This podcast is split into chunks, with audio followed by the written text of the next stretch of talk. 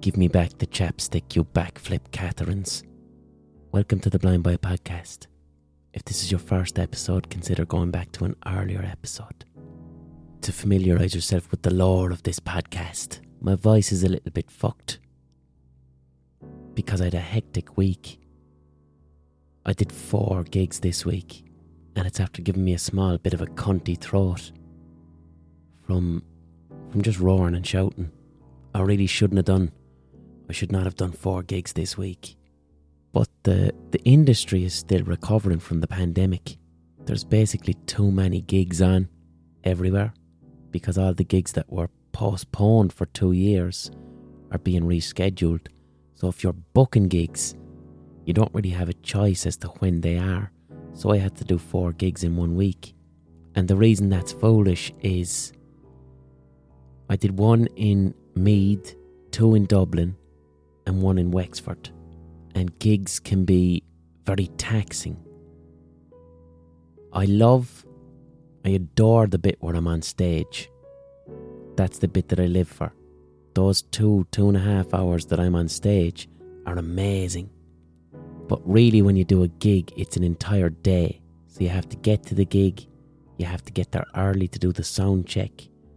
Then you have the worst part of a gig is, and any any performer will tell you this, it's the three or four hours of waiting before you get on stage.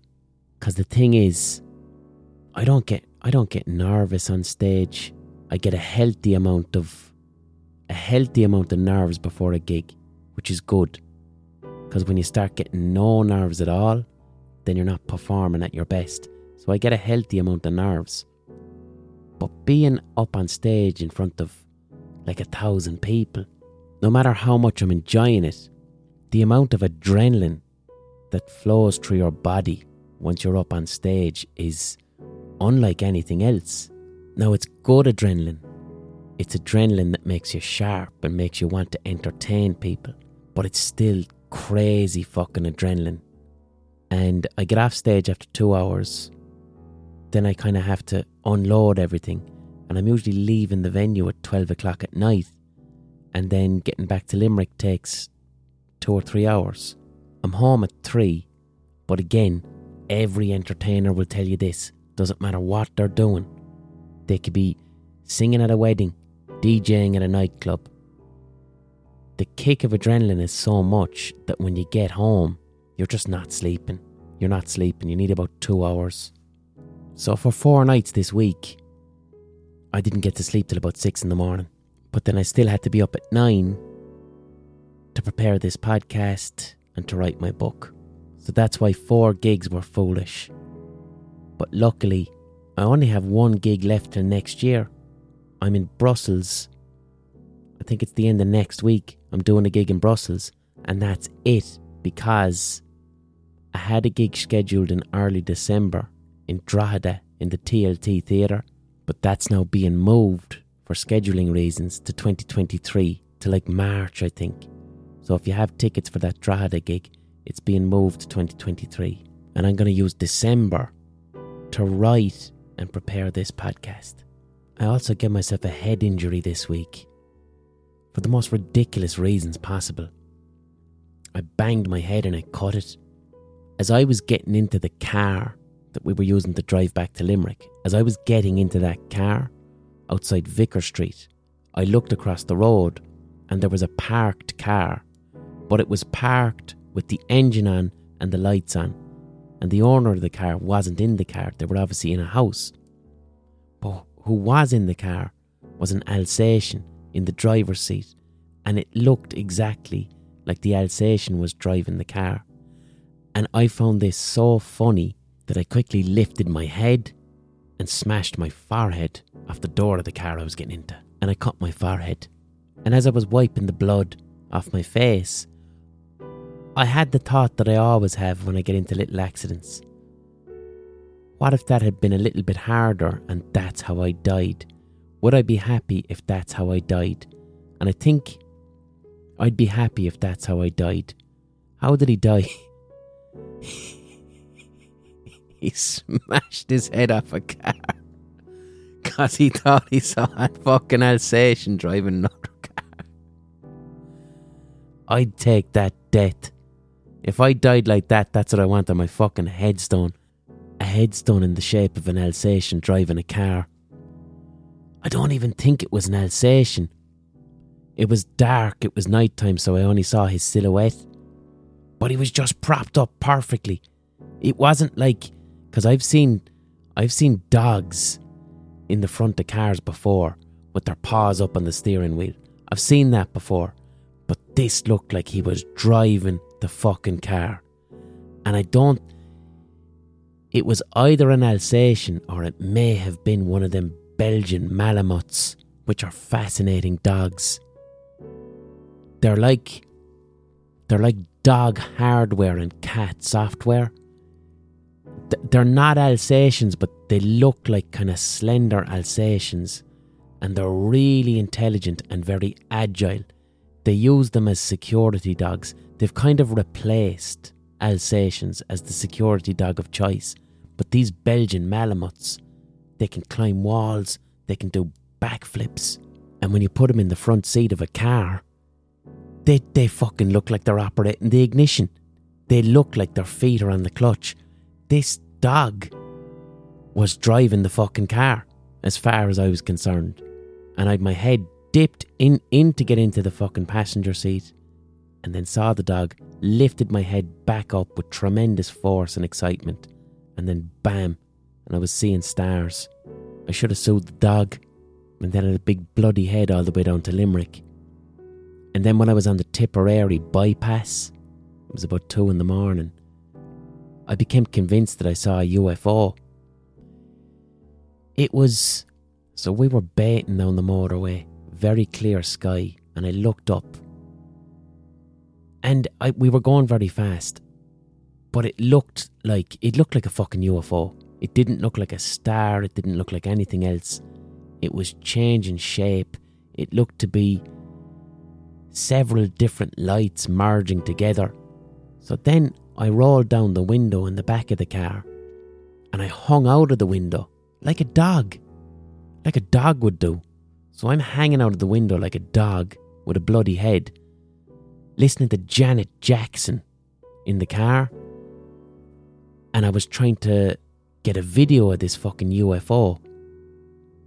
And then I kind of said, Hold on, man, chill the fuck out chill. Look, hold on a second. Chill the fuck out. Your adrenaline is high. You're after doing a gig to fucking 2,000 people. You've had a couple of beers. You're after banging your head. Now you're hanging out of a fucking window in Tipperary thinking you're video- videotaping a UFO. Chill the fuck out. So I did. But I was still looking, looking up at the thing.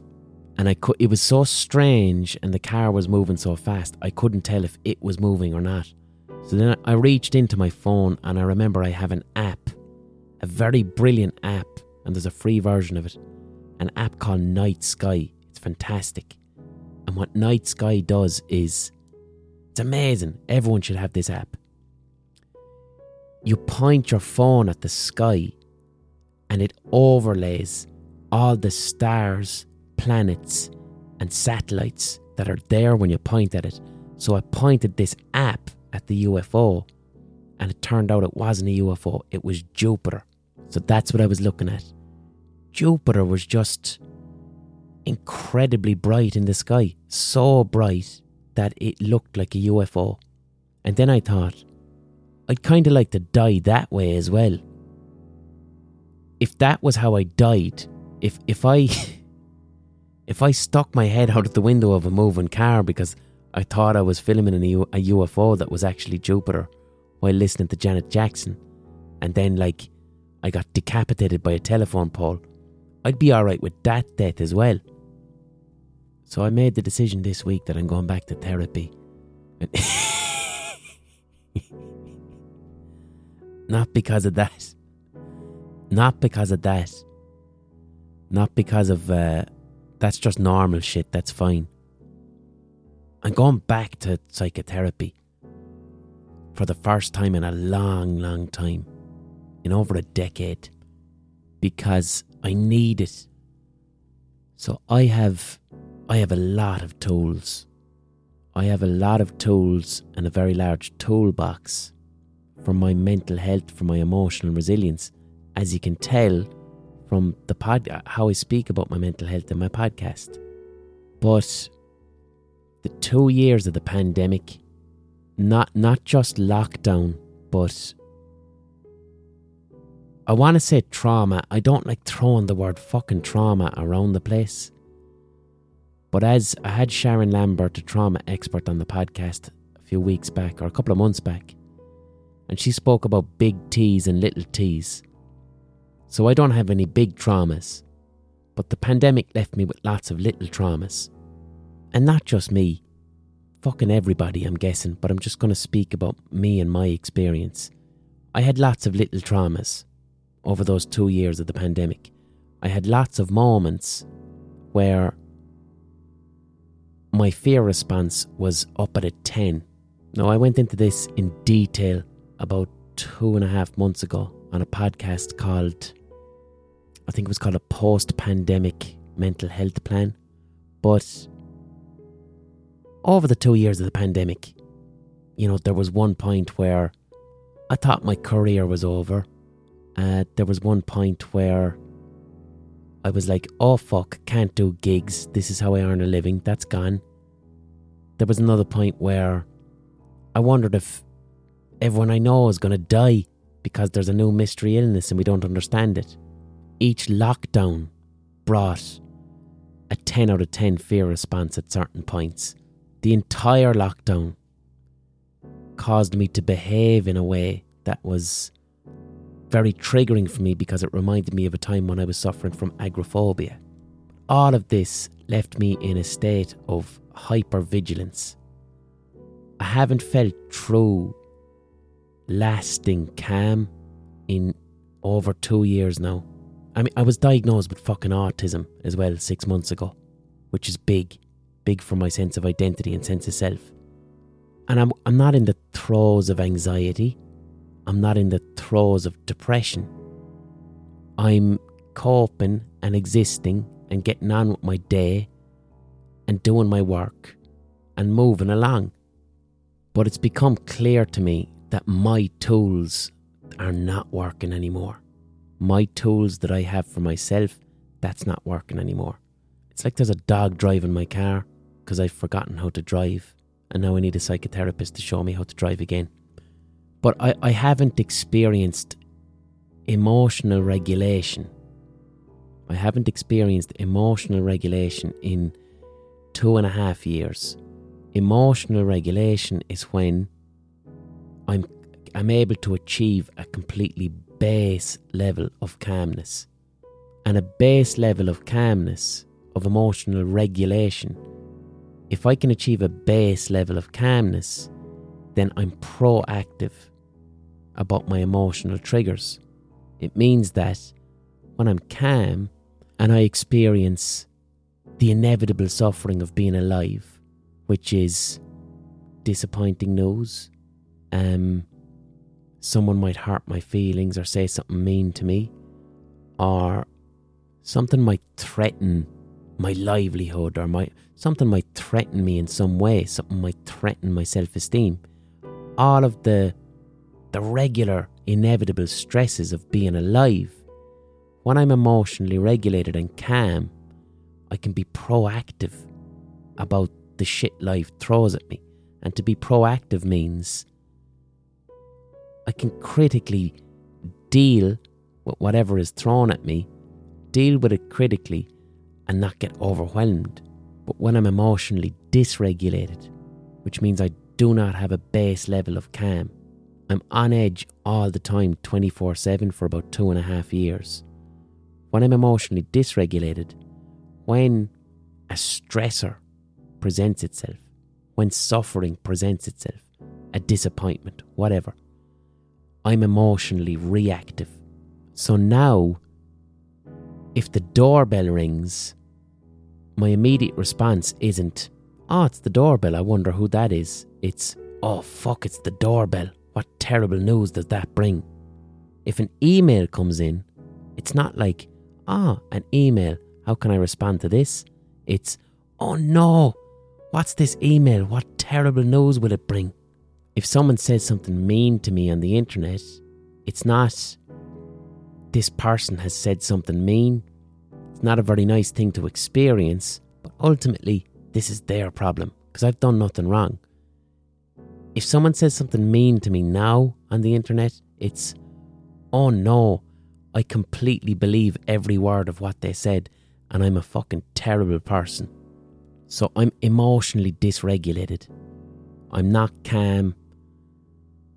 Exercise isn't bringing me to that base level of calm. Meditation isn't bringing me to that base level of calm. And now it's been so long that I'm forgetting what calm feels like. And I'm forgetting what joy feels like. I have sprinklings of happiness, like when I thought I saw that dog driving a car. But it's it's fleeting, it's momentary. Before the pandemic, I used to experience joy.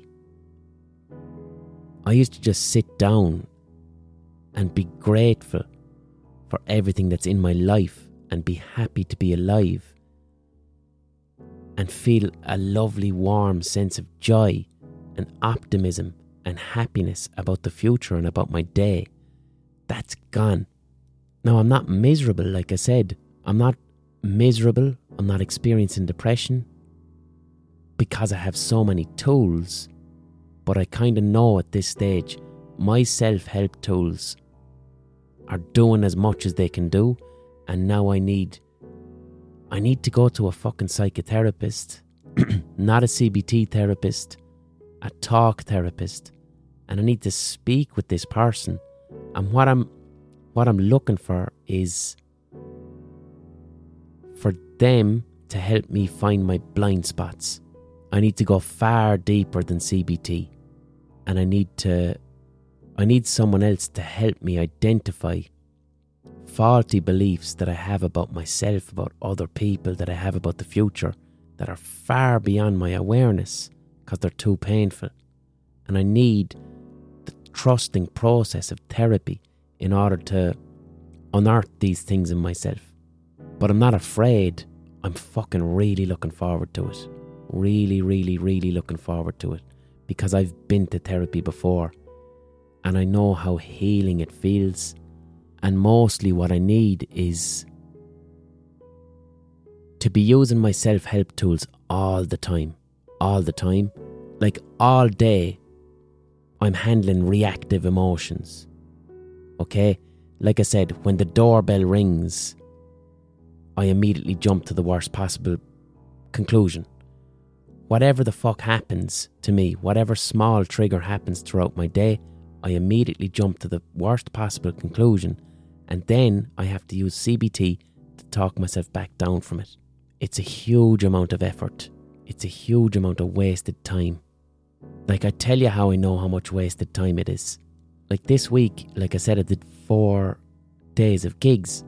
So the next day after the gig, because I only got like two, three hours of sleep, I'm not leaving the house. I'm staying at home and working. But I have a fitness app called Whoop, which is a bit like a Fitbit. And I look at my fitness app and I'm doing 20,000 steps a day just at home, just in my kitchen. Now, if you have a fitness app, you know that 20,000 steps is fucking loads. So I'm doing 20,000 steps just pacing back and forth.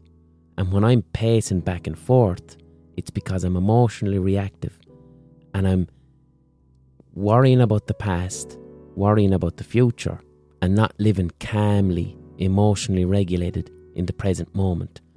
And to be honest, not even aware that I'm after doing 20,000 steps back and forth in my kitchen. So that's the physical footprint of poor mental health. And I'm, I'm tired of that being the case for two and a half fucking years. So a therapist is the only therapy is the only thing that will take me out of that. And the other the other benefit of going to therapy over doing my own self-help, and this is a big one, my self-esteem is quite low. My self-esteem is low because I've had two and a half years of shit mental health. So because my self-esteem is low, I don't believe my own internal voice when I'm trying to use my mental health tools. But when you're with a therapist and you have a trusting therapeutic relationship, it's a lot easier to believe the other person's words. And the thing is with a with a good therapist, someone who's person centered, a person centered therapist doesn't necessarily tell you things or give you advice. What a person centered therapist does is they empathically listen to my words and then they repeat them back to me. And when a therapist can repeat back to me my words, I can hear myself better. And if I do that, then I will discover my blind spots. I have um, a fear or a shame, a shame or a fear, most likely, that's so painful and so threatening to me and threatening to my sense of self and my sense of identity that I can't see it, I can't hear it, and I don't know what it is. And this feeling of fear or shame creates within me a sense of crisis, a sense of emotional crisis, and then these reactive emotions, such as intense anxiety, intense anger, they pop up to protect me from whatever the fuck that underlying fear or shame is. That's what reactive emotions do. That's their purpose. They give you a target. They make you feel like you're doing something actionable, like the sound of an email notification suddenly making me feel dread or terror. Has nothing to do with the fucking emails. I'm not expecting any terrible emails. I have no reason to experience dread or terror around an email notification.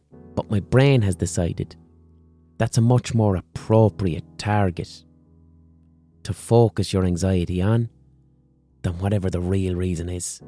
Because the real reason is most likely deeply threatening to my sense of self.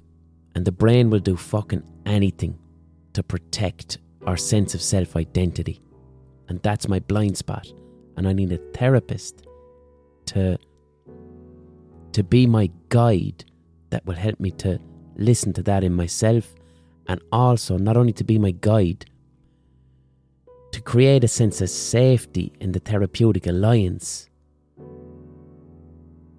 so that I'm okay to be present in whatever the fuck it is within me that I'm scared to be present with.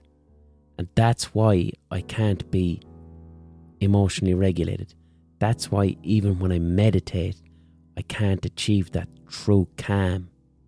And that's why I can't experience joy for being alive or gratitude. And I tell you what, it's annoying that I'm able to use words there to describe the process and yet still not have emotional access to what it is that's causing me dis ease. So that's why I'm going back to therapy. And I'm not nervous. I'm really, really looking forward to it. Really, really, really looking forward to it. Because I've done it before. And I haven't forgotten the feeling. The feeling of leaving a therapy session. How I used to describe it back then was it was like going to someone and it's like you know the lovely feeling when you get out of the shower? You know that? You know you go you, you have a shower and you come out feeling so fresh and new? Coming out of a therapist for me my experience of it it's like that for my brain. And i'm not shitting on self-help here. This is the interesting thing about the complexity of mental health management. I haven't been to one-to-one therapy in over a decade. Does that mean that a decade ago I went to a therapist and they magically cured me and now all of a sudden I'm mentally unwell again? No. It means that in, in that decade, every single day, I put in the work myself. Whether that be through CBT, transaction analysis, exercise, diet, mindfulness, a real holistic approach every single day worked for me. And it's still working, but it's like driving on a flat tyre. You can still get to your destination, but the strain that you're putting on that tyre is going to fuck up your suspension. It's going to fuck up everything else. I know why I'm using all the car metaphors this week. If I don't fucking, if I don't go to a therapist and I keep putting myself under the stress of self help, in six months' time, I'll actually think I'm chasing a fucking UFO down the Tipperary bypass. I won't rationally say to myself, maybe it's Jupiter, maybe it's something else. No, it's fucking aliens, and they've got a very special message for me, and I have to let you know what it is on the podcast. I'll end up manufacturing a different reality because the current one is too painful. And you might be wondering too, how does Blind Boy go to a therapist? Does he wear his plastic bag? Like, no. I have to go to a therapist, obviously not with a fucking plastic bag. And I have to let the therapist know who the fuck I am. And I have to let them know this is my job. Now, am I afraid of that? Absolutely not. Because that again is part of the therapeutic alliance. A professional therapist is sworn to absolute privacy and secrecy regarding their clients, unless that client expresses a desire to harm themselves, someone else, or a child. A therapist breaks confidentiality only in issues around safety, around someone's safety. But other than that, the therapeutic alliance is a complete private secret between client and therapist. And also, a good therapist won't give a fuck because a therapist operates under what's known as the core conditions of therapy, and they are empathy, congruence, and unconditional positive regard. So when you go to a therapist, a good therapist will present with empathy. Whatever emotions you bring to the room, you genuinely get the sense that the therapist believes those emotions and is reflecting them back at you appropriately. Then you have unconditional positive regard, which is very important. When you go to a therapist, no matter what you say to him, and that includes me going, I'm Blind Boy. No matter what the fuck you say to a therapist, good or bad, the therapist always gives you unconditional positive regard, which is basically no matter what you say or do here, there's zero judgment. You will not be judged here in any way because what I'm interested in is your innate humanity, your intrinsic worth that you have that is no greater or lesser than anybody else. And then the third thing that a therapist brings is called congruence, emotional congruence. What the therapist says and feels are the same thing. Complete honesty. You, as the client, don't get the sense that this therapist is bullshitting me, or this therapist is trying to charm me, or this therapist is pretending not to be shocked by the thing I just said. See, these are all the things you don't really get in everyday life and everyday conversation, unless it's with a very close, very trusted person. But even that can be difficult because your pre existing relationship with that person, your partner, your friend, whatever, that comes with baggage. With a therapist, you don't have that. With a therapist, you have a stranger who's establishing a therapeutic alliance within that room, within the, the counselling room. So if a therapist gives you empathy, congruence, and unconditional positive regard, the purpose of that is to create an environment of safety. See, it's hard to feel safe in the real world when people are judging you, or people aren't using empathy, they're using sympathy, or when people aren't being congruent, they're being false because the emotional space doesn't really exist in society for that level of authenticity. It'd be too draining. So the counsellor's office, the therapist's office, it creates a type of safety that you don't find outside of that place. And that safety is where you get to explore emotions that are too painful to explore in everyday life. And that's what counselling is, that's what psychotherapy is. You're not just sitting down with a person talking about your problems and they give you solutions. It's not that at all. It's skilled helping. It's very unique. And and you mightn't get it with every fucking therapist as well. That's the thing. It's okay to go to a therapist and go, we didn't gel. And again, a good therapist will notice this and flag it with you. Because it could be that you need to move on to a new therapist, or it could be what's known as transference. And that's a thing that can happen in therapy, where me, the client, I can project hostility, anger, adoration, love onto the therapist. Or the therapist could become my da or my ma, and I'm not aware of it, but all of a sudden I'm projecting these emotions that should be for a parent, we'll say, all of a sudden onto a therapist. And that's quite common. That's called transference, and it's the therapist's job to identify and flag it and speak about it. The Sopranos is all about fucking transference. Tony Soprano's relationship with his therapist, Jennifer Melfi, like he flitters between needing her approval or thinking he loves her to flat out aggressively hating her. And the script leads us to believe that he's transferring feelings to, for, that he has for his mother onto his therapist. But the, the therapeutic environment in therapy, it's about fucking safety. It's about a feeling of safety whereby I can explore thoughts, feelings, or emotions that are far too threatening for me to be experiencing in my kitchen. And my long term goal will be to be able to experience these things in my kitchen and for them to be non threatening. And it will happen because I did it for the past 10 fucking years. But the pandemic threw me a wobble.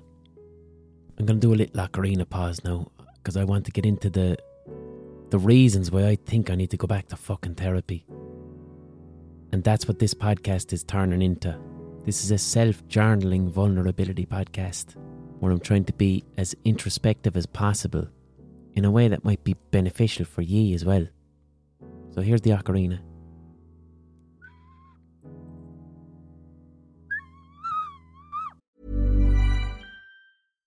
Catch yourself eating the same flavorless dinner three days in a row? Dreaming of something better? Well, HelloFresh is your guilt free dream come true, baby. It's me, Keke Palmer. Let's wake up those taste buds with hot, juicy pecan crusted chicken or garlic butter shrimp scampi. Mm. Hello Fresh. Stop dreaming of all the delicious possibilities and dig in at HelloFresh.com. Let's get this dinner party started. One size fits all seemed like a good idea for clothes. Nice dress. Uh, it's a it's a t-shirt. Until you tried it on. Same goes for your healthcare. That's why United Healthcare offers a variety of flexible, budget friendly coverage for medical, vision, dental, and more. So, whether you're between jobs, coming off a parent's plan, or even missed open enrollment, you can find the plan that fits you best. Find out more about United Healthcare coverage at uh1.com. That's uh1.com.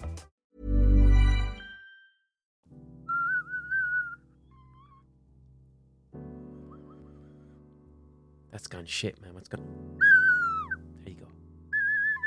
Apologies to any dogs. I hope no dogs crash their cars. Um, that was the ocarina pause. You would, you would have heard an advert for some bullshit. I don't know what they're selling. Algorithmically generated adverts. Support for this podcast comes from you, the listener, via the Patreon page patreon.com forward slash the blind boy podcast. If this podcast brings you joy, solace, entertainment, distraction, whatever the fuck, please consider paying me for the work that I put into this podcast because it's my full time job. This is how I pay my bills. This is how I rent my office to record the podcast. This is how I have the space and time to deliver this podcast every single week to the consistent level of quality that you're used to and all I'm looking for is the price of a pint or a cup of coffee once a month. That's it. But if you can't afford that, don't worry about it. You can listen for free. Because the person who can afford it is paying for you to listen for free. Everybody gets a podcast. I get to earn a living. It's a wonderful model based on kindness and soundness. Patreon.com forward slash the blind boy podcast. Also, the Patreon keeps this podcast fully independent. I'm not beholden to any advertisers. No advertiser can adjust my content, tell me what to speak about. No advertiser can push me towards getting the maximum amount of listens by having reactionary content or clickbait shit or platform and absolute dickheads. No, this is an independent podcast, and each week I speak about something I'm legitimately passionate about. And if I can do that authentically, then I have a podcast that I'm happy with. Um, catch me on Twitch on Thursday nights doing my never ending video game musical. Come over to my gig in Brussels for some crack. Bonus kisses before part two. But the difference between me going to therapy now and me going to therapy more than a decade ago is I'm bringing mad shit to therapy that is very, very unique and not a lot of people will have to deal with. And the uniqueness of it is quite lonely. And what I mean there is in my fucking job, because my job involves a really, really large social media presence, as a given, multiple strangers, either every day or several times a week, multiple strangers tell me that they hate me, that they want me to die, or tell me that they love me and that I'm fantastic and that I've saved their lives. And both of those things are fucking mad. And I don't think the human brain is equipped to deal with that because it's so recent and so bizarre. But for me, it's completely normalized. And I think I need to fucking deal with that now. Like, e- even the fact that once a week I talk into a fucking microphone and a million people listen. I'm just a regular human being. I'm just a normal person. So these are strange things. And there's no support around them. I don't have anyone to talk about it. I don't have I don't really have anyone I can ring up and they can go, Oh yeah, that happened to me last week too. I've one or two people in the public eye the odd time where we might check in on each other. But regarding people who don't work in entertainment, family members, friends, I can't talk about this because it's it's too bizarre. There's no frame of reference. And most people think that notoriety is absolutely amazing, the pinnacle of human achievement. How could you not want thousands of people knowing about who you are? How could that be a bad thing? When the reality is, it's a novelty for about two weeks, and then it becomes so strange and weird that you kind of can't and don't think about it. Like, I put things into perspective. It's November 2022. In November 2002, which is 20 years ago, when I was in school and I was a teenager, that's when I, this month 20 years ago, I made my first GeoCities website on the school computer and uploaded some prank phone calls.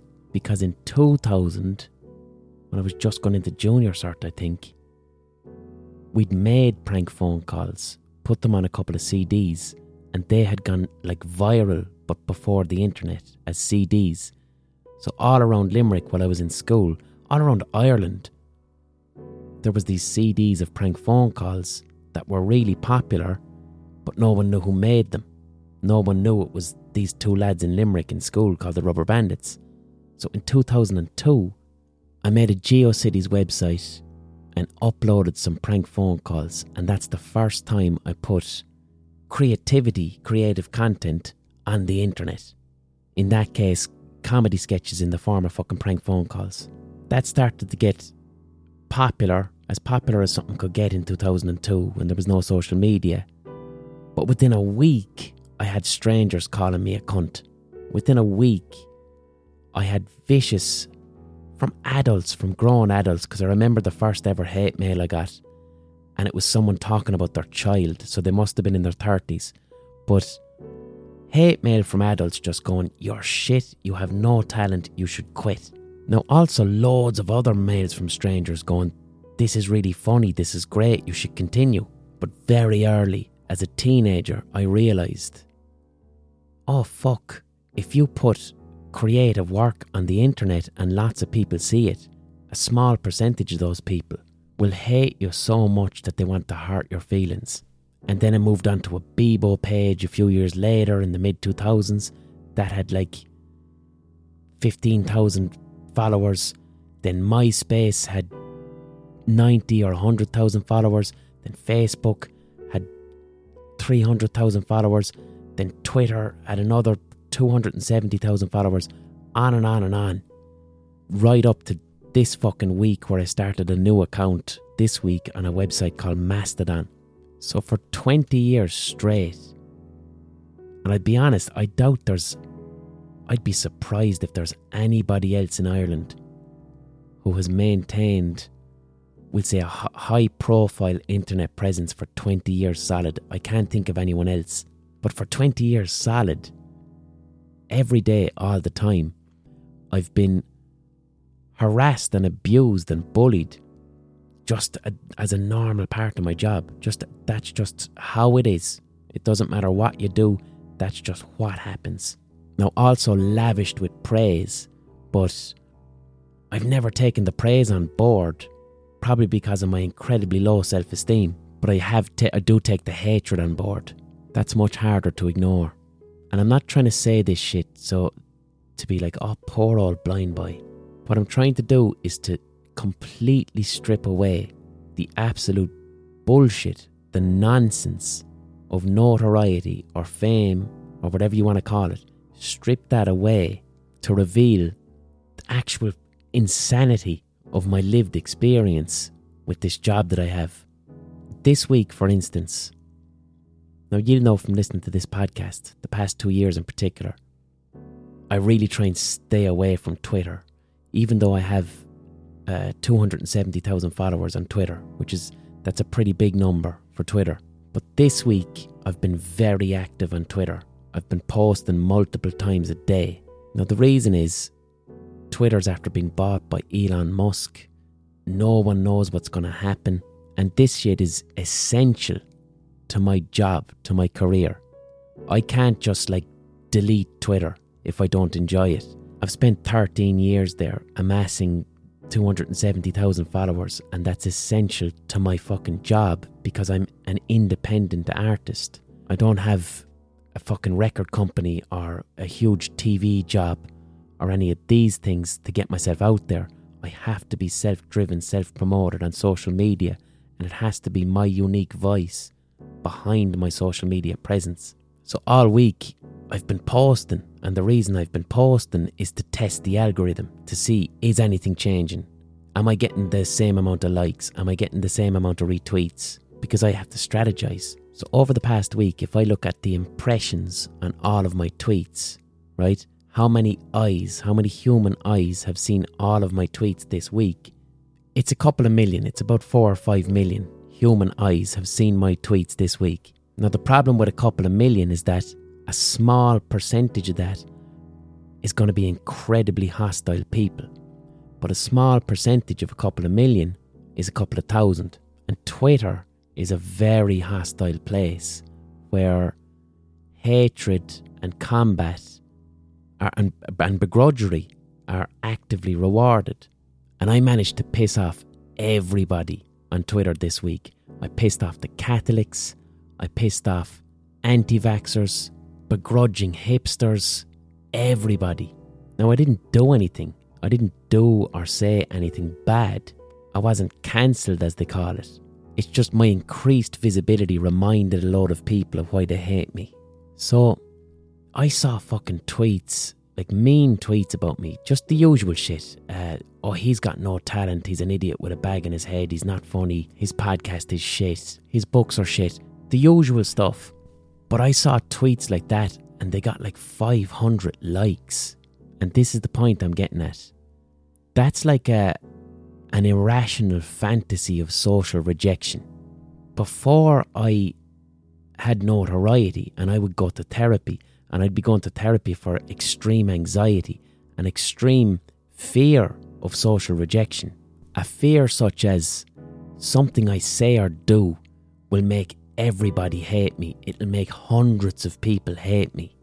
Under normal circumstances, that's like an irrational thought.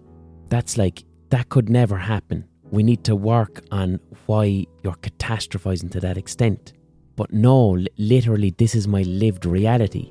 Someone called me talentless and unfunny and useless or whatever, and 500 people agreed. And then I have to go walk away from it and just make a cup of tea.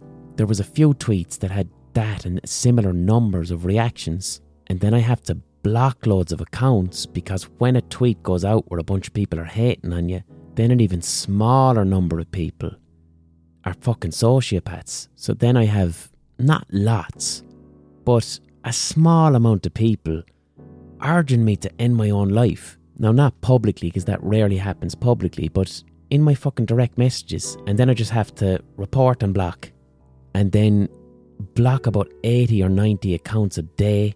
Then I have to I go through a tweet where, like, calling me a piece of shit with 500 likes to see who to block. And then out of the 500, you see one or two people, and it's like, oh, fuck, I worked with you once.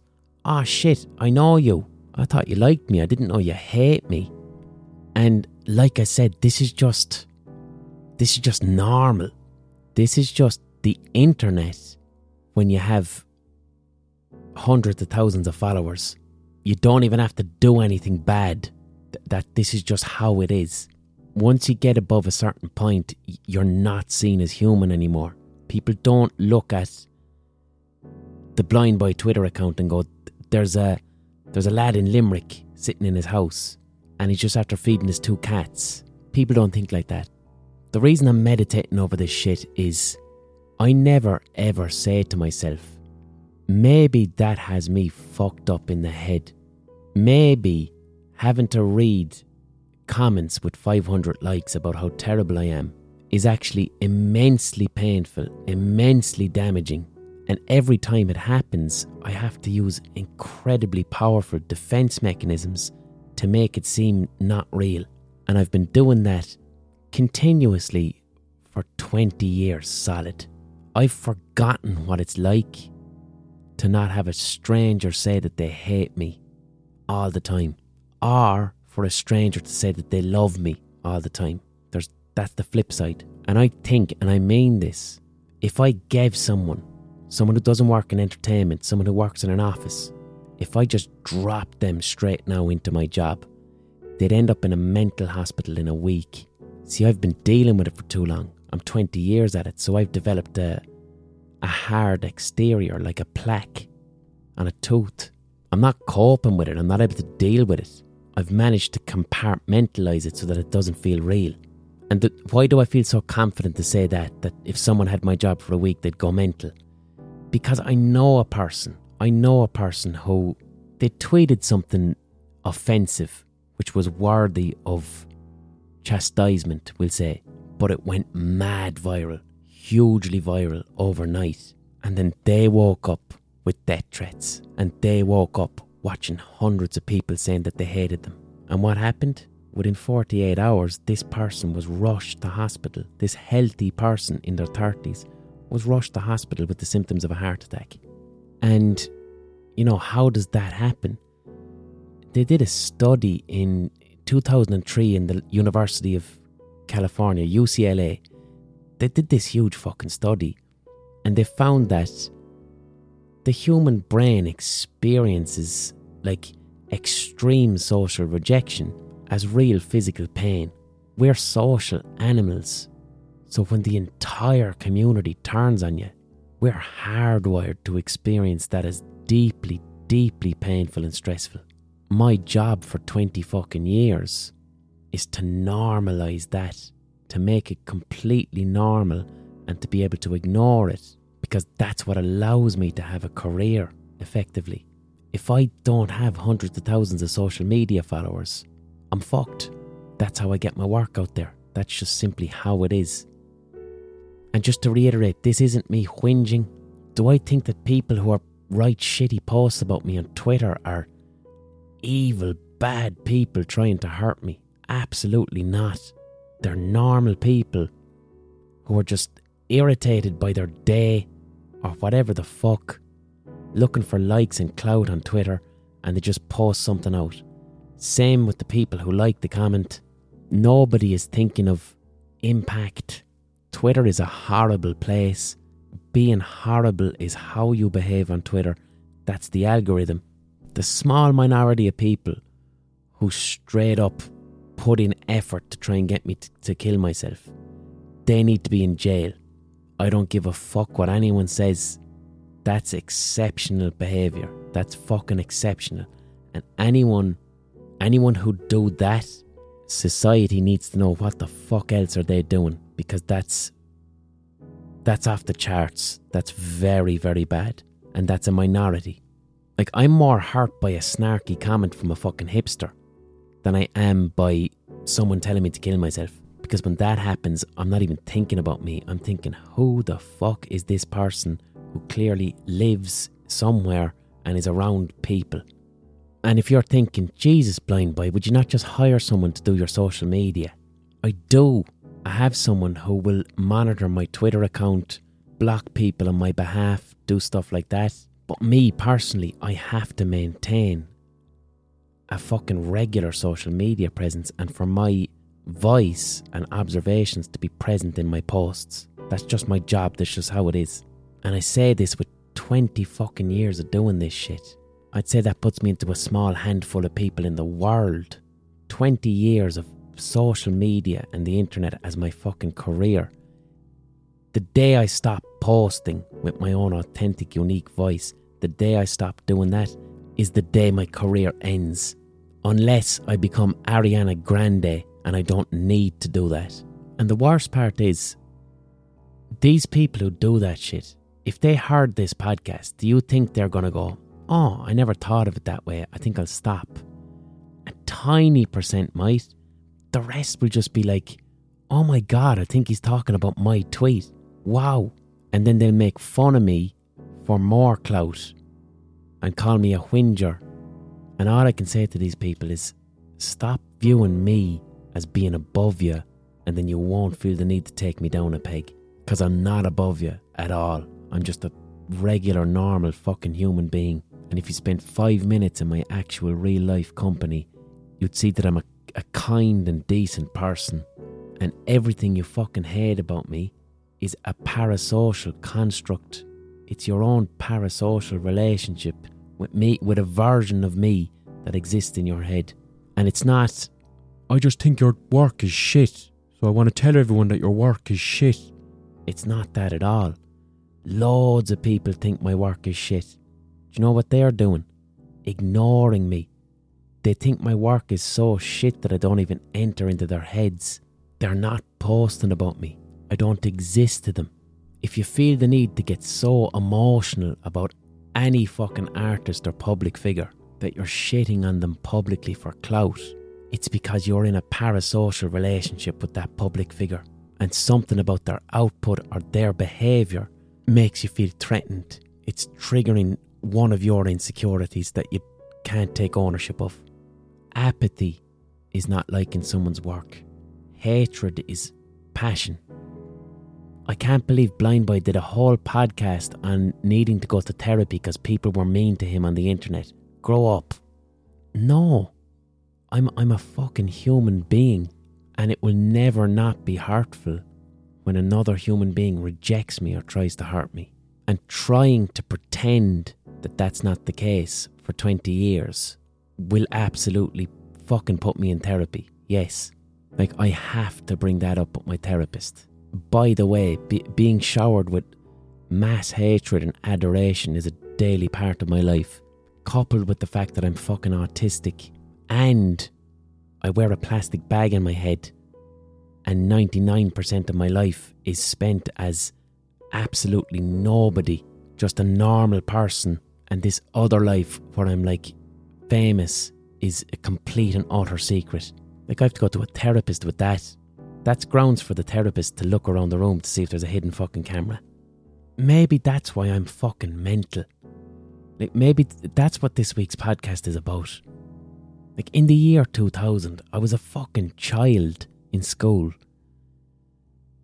I made a couple of prank phone calls, put them on a CD or a mini disc or whatever, and then like a month later, people had copied it all over the school and then it was in other schools. And I remember saying to myself, fuck it, maybe I could be a comedian. Maybe that's what I can do. I didn't think. like 22 years later, I'd still be doing this shit and trying to maintain a relatively secret identity. That's not a very predictable trajectory, to be honest.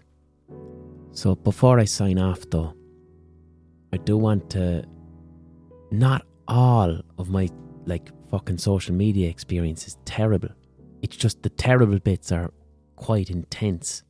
One thing that keeps me particularly grounded and sane is Instagram. I don't know what it is about fucking Instagram, but people on Instagram are normal. Like, people absolutely hating me is overwhelming and strange. People showering praise on me is equally as strange. But on Instagram, people are just nice. And I want to thank all my Instagram followers because each week, I'm Blind Boy Boat Club on Instagram. Each week on Instagram, normal, lovely people give me comments or send me messages. And it's just like, thank you for that podcast. I really liked that. I hope you're well. And I read as many of those comments as I can. I, I read as many direct messages as I can. And I respond to as many as I can. And the simple, normal, pleasant niceness of people on Instagram. I think as well on Instagram, it's on Instagram, you're friends with your actual real friends. So you tend to be the more authentic you. Twitter could be fucking anyone. Most people on Twitter, their followers aren't their actual friends. Twitter's a video game. But on Instagram, people are just themselves and I can see their pictures. And it's like, here's a lad called Barry. Here's a woman called Marie. And it's just, I like this week's podcast. Thanks for that. Or I'm looking forward to the gig next week. Or even like, you said something on the podcast last week and it was factually incorrect. So I'm sending you this message to give you the correct fact. And there's no performance about it. They're not looking for clout. They're just like, I'm helping you and someone or someone might disagree with something I said on the podcast and they're in my DMs talking to me about it. And because it's so fucking normal and not performative, I'm taking that person's opinion on board and there's no emotions present. It's literally just about whatever we're talking about. Instagram makes me feel not mental. I love seeing the names and faces and people who listen to this fucking podcast, seeing all the human beings and photographs of your dogs, and saying to myself, that's who listens to this podcast. That's who I'm putting this out for. What a lovely, gorgeous bunch of people. I'm so glad that you like my podcast. You seem like a lovely person. Those are the feelings I get from Instagram. And of course, I've loads of lovely sound people on Twitter too, but it's like crawling over a lot of shit covered broken glass to give you a hug. All right, dog bless. Um, I'm going to be back next week. There's a strong possibility, right? I can't promise anything. There's a strong possibility that I have an incredibly special guest. A very, very, very special guest. Probably the most special I could ever have on this podcast, right? But shit could go wrong between now and then, right? So I can't promise anything. Dog bless, go fuck yourselves.